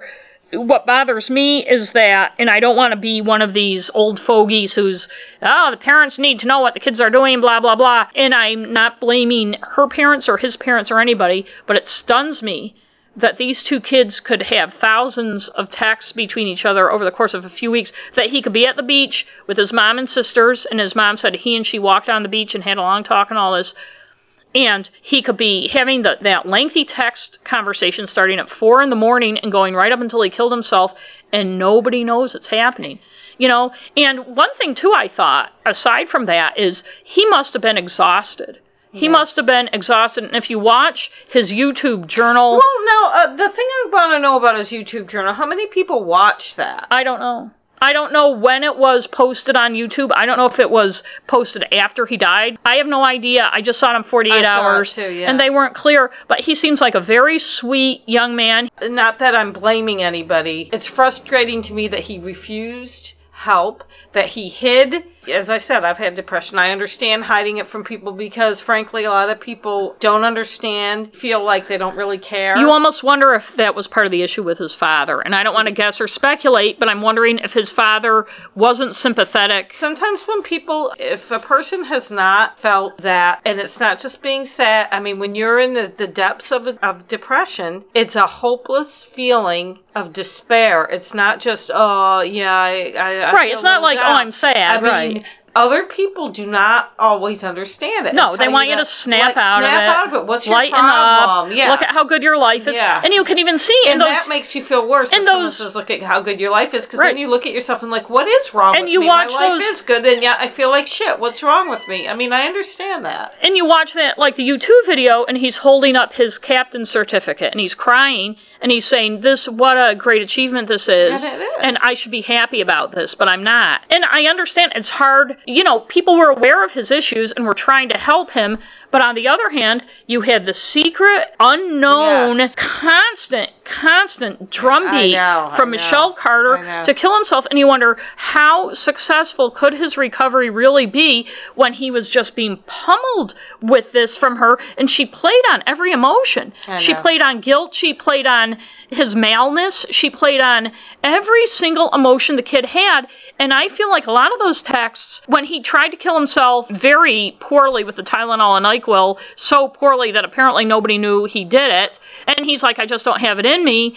I feel like he wanted someone to talk him out Yes, of it he and he's going to resist and he's going to say He i don't want help. resisting help, but no, yes, but what you do is don't- you, say don't- you go to his mom or somebody since she had her his mom's phone number and say, "Look, Conrad does not want me to do this, but I got to tell you, he is talking about killing himself all the time. Although you wonder how much he really would have done it had he not had such a receptive audience. I know, I know. Because kids that age are very willing to listen and to be swayed. And here's this pretty girl who he could kind of have a, has a fantasy relationship because they didn't spend any time I know, together. it's- it's- and she's he wants to please her. And I'm not saying it's that simple. But she seems to be the biggest force in his life because she's so relentless. Crazy. And I'm sure his mom and sisters were probably just going around their normal They no routine idea. and doing their thing. And his mom loved him very much and supported him, but she wasn't in his face every friggin' minute of the day. Nobody. Well, he hid it from people. He hid what He was did. going on because he seemed sensitive. He had a strained relationship with his father. I hate to sound Freudian about it, but I think he he was trying to be like his dad. He wanted to be manly, and a, a lot of men they don't want any child of theirs to not be good representation of them, Right. Especially a male child. Right, and also I think some parents have a vision of what, especially men with sons, Well, and women with daughters. yes, to have a vision of what their child is going to be like, you know, and it starts before the kid is I born. think, I mean, if, if the cops are called to your house because you punch your kid in the face, there's something going on. Yes, and you wonder how much that added to Conrad's depression. That his relationship with Well, his I mean- and and it's interesting that Michelle Carter's attorney Joe Cataldo, his response to the civil suit was a kind of a positive one. And again, I read this in a newspaper report, so I'm not sure of everything he said, but that things will come out in a civil suit that didn't come out in a trial. We were focused on the legalities. Yeah, and I'm not exonerating her for her behavior, Michelle Carter. Not at all. It was a, it's a tragic situation uh, all around. I think, think it could have been prevented. Yes. both of Both them. of them needed help, and that's where I help, agree. and she still needs help. I think hope she was get help. intoxicated, like that psychiatrist said, but not with the drug she was taking. I think she was intoxicated with the power she got out of being the focus of this kid's life and having the ability to push him to life and death. and I do think. narciss- she has some kind of narcissistic Right, and I think the quality that- attention, it got, attention, and I'm not blaming the episode of Glee, but that episode of Glee played up the character's suicide and the people's reaction to it, and the grieving girlfriend was a big part of that episode. And I think she desperately, she's another person, and we've talked about this before, who did not have a sense of self and desperately was looking for a way to have that it's just a combination of fact. A boy, a depressed boy who's already suicidal, and I mean, Yes, it was a bad- it was a combustible- sociopathic girl. It was a combustible combination, and you see it in a lot of cases where you have two people who commit a murder, Mm-hmm. and you have the psychopath or sociopath, and then you have the kid who's the kind of passive Or like follower. the, uh, I was thinking because it's been in the news lately because they're making a movie, the Elizabeth Smart case. The guy that kidnapped her had that wife or whatever, that, and they were both mentally ill, but in different ways. And and you know he kind of got her to. Sometimes they'll hook up with somebody that will either go along or help them, or the same with the guy that kidnapped. Same with the guy that kidnapped Jaycee Dugard. Got his wife to go along with him, and I think that you get these two that it's like a co oh, what's the name of it? And it's not codependent, but it's like co, the same type of idea as codependent, but two mental illnesses that But- feed on each other. and you get the strong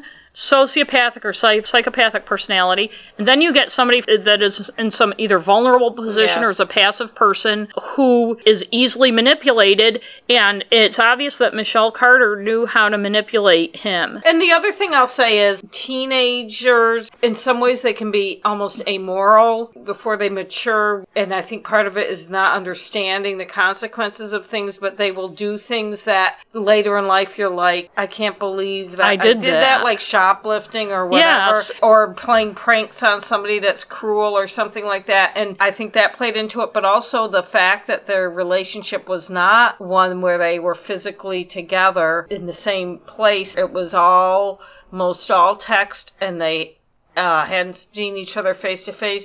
Makes it easier for her to distance herself from him. It does, and in fact, that was brought not up. See him as a real person. In fact, that was brought up at the trial that if she had been standing next to the truck when he got out, how easy would it have been for her to say, get back in? That that distance that texting and other social media gives you from other people makes it easy to not connect yeah. to have a very superficial connection. And I think that whatever her fate is, eh, she's obviously going to pay mentally and emotionally for the rest of her life. I think at some point, if she hasn't already, she's going to say, Oh my fucking God, why was I like that? Because, as you were saying, you look back at things you did as a teenager, or things you thought, or things like You even was okay. things you Well, thought were okay, even or if you know they're not okay, it's like, eh, you know, or you know Like things said, you know, dating things or things when you liked somebody the things that you would do and then a few years later you look back and say oh my god why was i like that? Why did i say that? Why did i do that?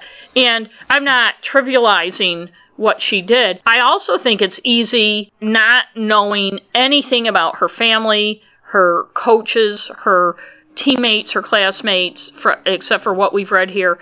It's easy to not accept that someone has a serious mental illness that mm-hmm. needs to be looked at. It's easy to think of somebody as being quirky or a pain in the ass or oh, you know, Michelle, she's just a loser. She's an attractive young woman, athlete. I can't remember if they said she had good grades or not. I'm She did. She was on the honor roll. two adults. They probably would have superficial relationships with her anyway. I mean, she, you know, when you're a teenager, you're Her coach, an older fella, Yeah, is- on 48 Hours just seemed befuddled yeah. by this. He just thought she was wonderful. And I'm like, well, there's a. And but also, uh, you know, she's not evil. She's a person. she's a been called evil. I don't want to diminish the feelings of Conrad Roy's family. No, His mother all. has the right. I- his poor mother. I, they have the right to feel yeah. any way they need to feel about this, but from a more the kind of perspective we have is simply observers of it. What she did was horrific. The way she treated that boy Yes. was horrific,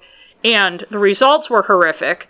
Nobody knows whether he would have eventually committed suicide or gotten better. And like I said, if she wasn't relentlessly on him about it, maybe his recovery at least could have been, he could have focused more on his recovery. yeah. But no human being who's stable behaves that way No. and manipulates somebody that way.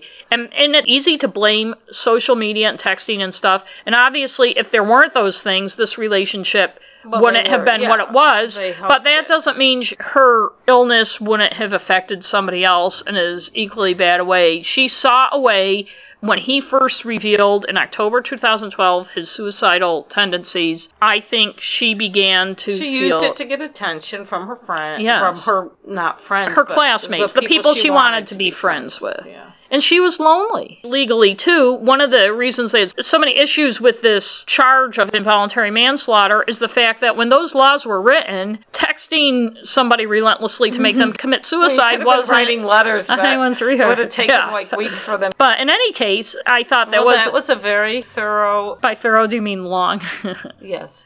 But uh, no, it was good. I saw that 48 hours, which of course, you know, Left stuff out. and had read about it, and I didn't really have an opinion one way or the other. Uh, I, I can understand the legalities of it. I can understand I can understand the emotional feeling. If if he had been my son or my brother, I can understand hating her, Yes. thinking that she's a murderer. If I were his mother, the boy spent the day at the beach. They had ni- a nice talk. He took his sisters out for ice cream. He left the house at six. She said, "Are you going to be home for supper?" He said, "I don't think so." He didn't say goodbye. Yeah, he didn't say I love you. Know you. what though? I bet you anything that if you talk to a lot of families of people who committed suicide, they would have a similar story. Right, but what I'm but what they wouldn't have is then an entire day of tech knowing that that boy that nonchalantly walked out of the house and said he didn't think he'd be home for supper, who had just taken his two younger sisters for ice cream and who seemed to be doing okay, had been texting all day long with Mm, this know. person. You can see in that day the hesitance in his He was going back and forth on it. and if she had just said, if she had just texted his mom I know. and said, "Don't let number." Conroy leave the house. and he wants know to what kill the, himself." The thing is, if he had deleted all her texts like she asked, No, this never would have happened. she w- no one would have known. They would know. have just been Even like, the text she sent afterwards to people, I don't think. No, they would have said, "Oh, that's just her making it all about herself, Right. and she's always telling lies anyway. She's just." And I almost Yeah. wondered. I know, you know, that the fact that people said she exaggerated, she couldn't be believed, and I believe he did get out of the truck and she told him to get fucking back in.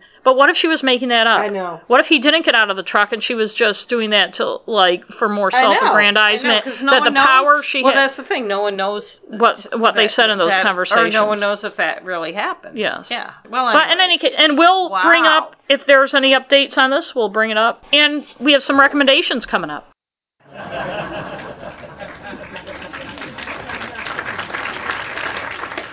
For our recommendation, we have one of my all time favorite nonfiction books, a book I've read several times.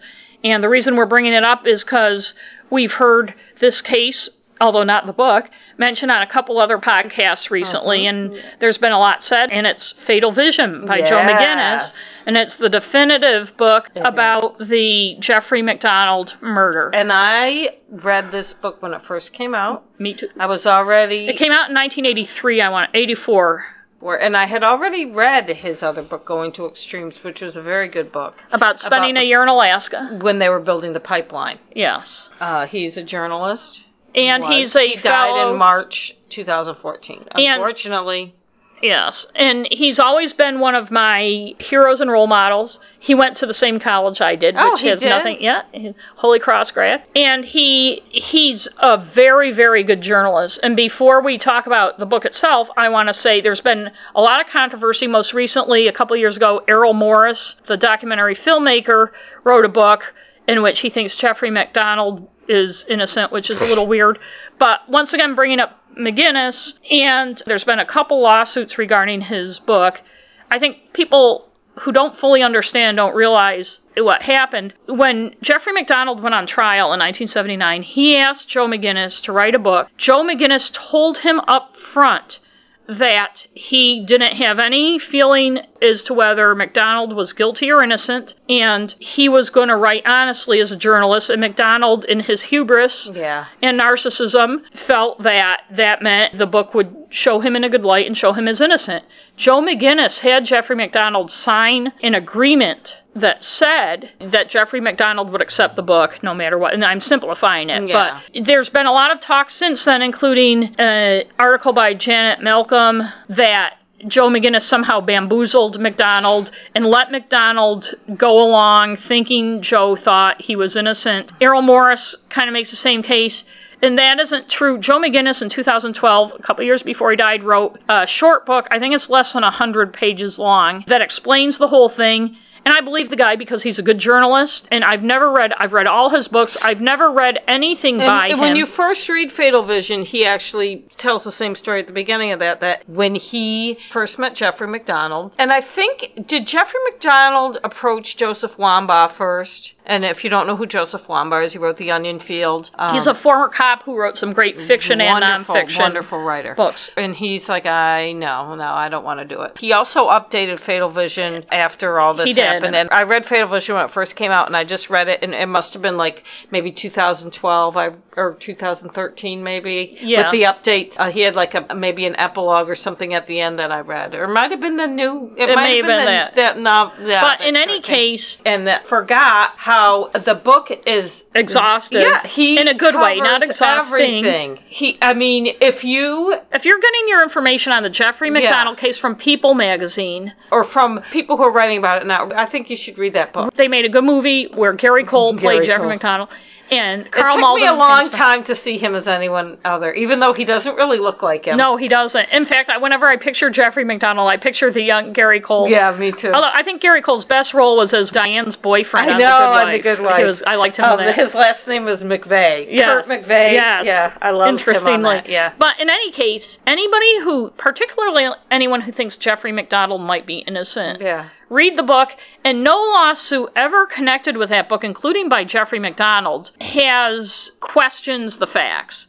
I think I think Jeffrey MacDonald may have convinced himself by now that he didn't kill his wife and children. He's a sociopath. and I think that And I think he fully believed, well, he's going to believe I'm innocent. And and Joe McGinniss did settle out of court, I think, to get the lawsuit out of the way. And Jeffrey MacDonald got like three hundred and something thousand dollars, which is a drop in the bucket compared to what McGinniss, I think, probably made off Fatal Vision. Yeah. But settling a lawsuit doesn't always mean that you're, You're guilty. guilty. And Just again, Donald Trump. and again, Jeffrey MacDonald's claim was that he was bamboozled by Joe McGinniss and that Joe McGinniss played along and pretended he thought MacDonald was innocent, even when Joe didn't. I think what it really was was MacDonald thinking that, oh, just like everybody else, he thinks I'm innocent, which a lot of people didn't. But I- somebody who's that in love with themselves would think that. I think so. I think he Yeah. didn't. I He just assumed that he thought. and, and Joe innocent.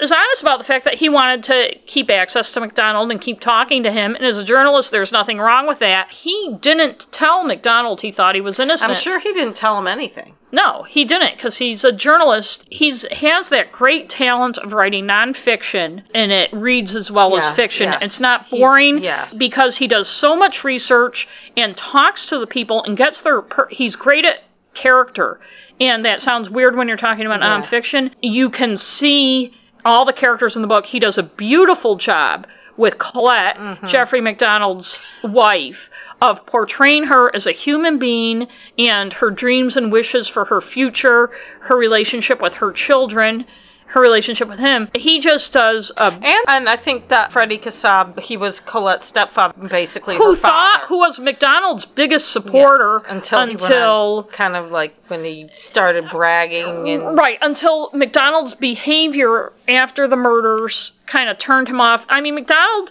was, for people who don't know, he was, he killed his wife and daughters. He blamed it on hippies, saying acid is groovy, kill the pigs. And as this happens a lot, Charles Stuart, Sam Sheppard, everybody else, he had very superficial injuries, whereas his wife and five year old daughter and oh, two year old daughter, his wife who was four and a half months, were just, just massacred, beaten and Oh, stabbed oh, horribly, horribly to death. And he was charged pretty quickly, but it was never brought. I think what was complicating things was him being in the army too at the time. It complica- and also people's perceptions. This was in 1970. He was a Green people, Beret. He was a Green Beret, so you'd think he could have kicked those hippies' ass, but he was. People had a hard time believing that a good-looking Green Beret doctor who went to Princeton and, by the way, wasn't afraid to tell everybody that Yeah. would kill his wife and children. People have very. They do now, I but back then that even the more. hypothesis of how it happened, and if you read the book, it lays out a very credible. He didn't plan it, and it, part of the killings He freaked were, out. Yeah, he freaked.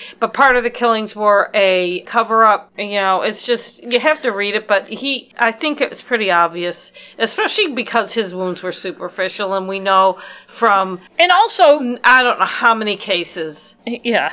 The podcast, My Favorite Murder, recently did a, a Oh, good yes, presentation Yes. Mm-hmm. on this case. And that's one of the things that made me want to talk about Fatal Vision. But I already had wanted to talk because I read a article in People magazine, and it was Ugh. months and months ago, but I'm just getting around now to doing this, that was very kind of complimentary toward him, that glossed over a oh, lot Oh, of yes. the I thought it was bullshit. yeah, glossed over a lot of the details, and there's very specific forensic evidence that shows it happened the way it happened, not the way he said it happened, yeah. and a lot of circumstantial evidence that shows how he came up And I with think his. back at the time too, I think most of the people involved in the investigation just thought he did it. There was little doubt that he. he yeah, it was wasn't much of a mystery. Yeah. And just his reactions, the 911 calls. I would love to see a really good, thorough 2017 era documentary about If he ever got a new trial, he would be convicted. They were actually really good about in 1970. Didn't he go to trial at least twice? Yes, he Yeah. did. And there was a military trial. It's very complicated, but they didn't fuck up the evidence, No, despite the fact that the scene got a little trampled and stuff. The, evidence, fibers no, from his pajamas, the blood evidence, The way that the pajama top. matched, the matched the stab, stab of his wife. Oh, And, um, he had the put- thought of it. So yes, horrible. and if you read Fatal Vision, I actually don't want to give too much away for people No, who aren't that familiar, book, but it lays it out. It Joe McGinniss does a beautiful job of unfurling the Yes. story, and it's a lengthy book. he tells the story. if you're looking, I know it's August is almost over, but if you're looking for that final beach read, I remember when I it's got an it. engrossing book. I got it. I when it first came out in paperback, and I remember our sister Liz was living in Boston at the time, and I went down to visit her for a weekend. I was living in Biddeford, Maine, and looking for a weekend away out of Biddeford, and I brought that Why book with me. to leave Biddeford? I know, especially in 1984 or 85 or whenever. I spent the weekend reading that book. I, we had to go to the laundromat Yeah, for some reason. put it down. And I can remember sitting on a bench on a laundromat in Brighton, Massachusetts, reading that book and not wanting to put it down. All I wanted to do was read that Yeah. book. I didn't want to stop reading that book. it- yeah. And it's I got a lot of time. photos, which we love in true Yes, crime books. I love photos. You know what bugs me? Not to go on a tangent, but when you get a true crime book on Kindle, it's very hard to find the photos. You know, they need a link to the pages with the photos. I know. In Kindle- like on my, I have that old school Nook, and um, sometimes the photos are okay, but you can't make them bigger or anything. No, well, same with my Kindle, and also a lot of time the photos aren't there, and it really, I, I, I to know, I don't every like it single, the photos are if you there. publish true crime books and happen to be photos. photos, lots, of, Lots of them. them. In fact, One I just read. At least now you have the internet so you can look stuff up, but I, I still I, I like photos. I just read Jeffrey Toobin's book about Patty Hearst, and there were two sections of photos. Mm-hmm. Oh, nice. And I I, like love the two, two section of photo book. I got an Ann Rule one out of the library that was old, that was about 20 years old, the hardcover copy, and some of the photo pages were missing. Oh, that was the one we talked about last time because I said about the lady stabbing herself in the leg, and you- Yes. you, got mad because I spoiled it. Yes, that's you. right. But I hate it when the So anyway, that's one of my all-time favorite books, and I, I highly recommend it. If you have not read it and you are a fan of true true crime, you really should. Read And I, f- I just feel like high bar for other writers. it is. And he's a wonderful writer no matter what he writes. He's a Everything he's a good writes. nonfiction writer. It's not like he's a crime writer and that's the only thing he writes about because he wrote the one about going to extremes and he wrote the one about Sarah Palin, which was going rogue. book. Before, shortly before his death, he also released a bunch of short ebooks, Yeah. true crime ebooks that were really good, including one about a killer nurse in Hampshire County, Yeah. Massachusetts. And I, because he's no longer with us, Yeah. and people hear things loss. and don't understand. I just feel like I can never say too often mm, that No. Joe McGinniss was a great journalist He was. and his book Fatal Vision is great. It's worth reading. There's Yes. nothing wrong with it and I I agree. I highly recommend. And so that's our show for this week. yeah. And people can follow us on Twitter at I was going to say cranky editor, but Yeah. eh, yeah, sure. at crime and Stuff, I stuff. almost said groovy too. I know you did. I know. At Crime and Stuff on Facebook at Crime and Stuff. Our Yeah. website, Crime and Stuff Online. And those of you who have been waiting breathlessly will be happy to know I've updated the More Stuff page. Oh, good. And we will have some more, more. and we will have more and more stuff because we need from last week Malaga. By the time this airs, that and again, we want to thank our latest Patreon supporters. If you want to support us, maybe help us get some better equipment or just some better learning, so we don't have to redo episodes like we did with last week's. Yeah. You can find buttons to donate on Crime and Stuff Online, Yeah. and you can find more stuff about us, you about can my us on Patreon. yeah, and stuff about my books, about Rebecca's art. Oh, yeah. Such come as it you're an artist. Say it. I'm Own it, baby. And until next week. We'll see ya. So I was just waiting. I'm just telling you. Unless it's technical difficulties, then I'm not in the background. I'm just like. like Darth Vader. Our Darth Vader. Well, episode. also uh, when I was like going, yeah, what, what, like agreeing with you and stuff, it was weird.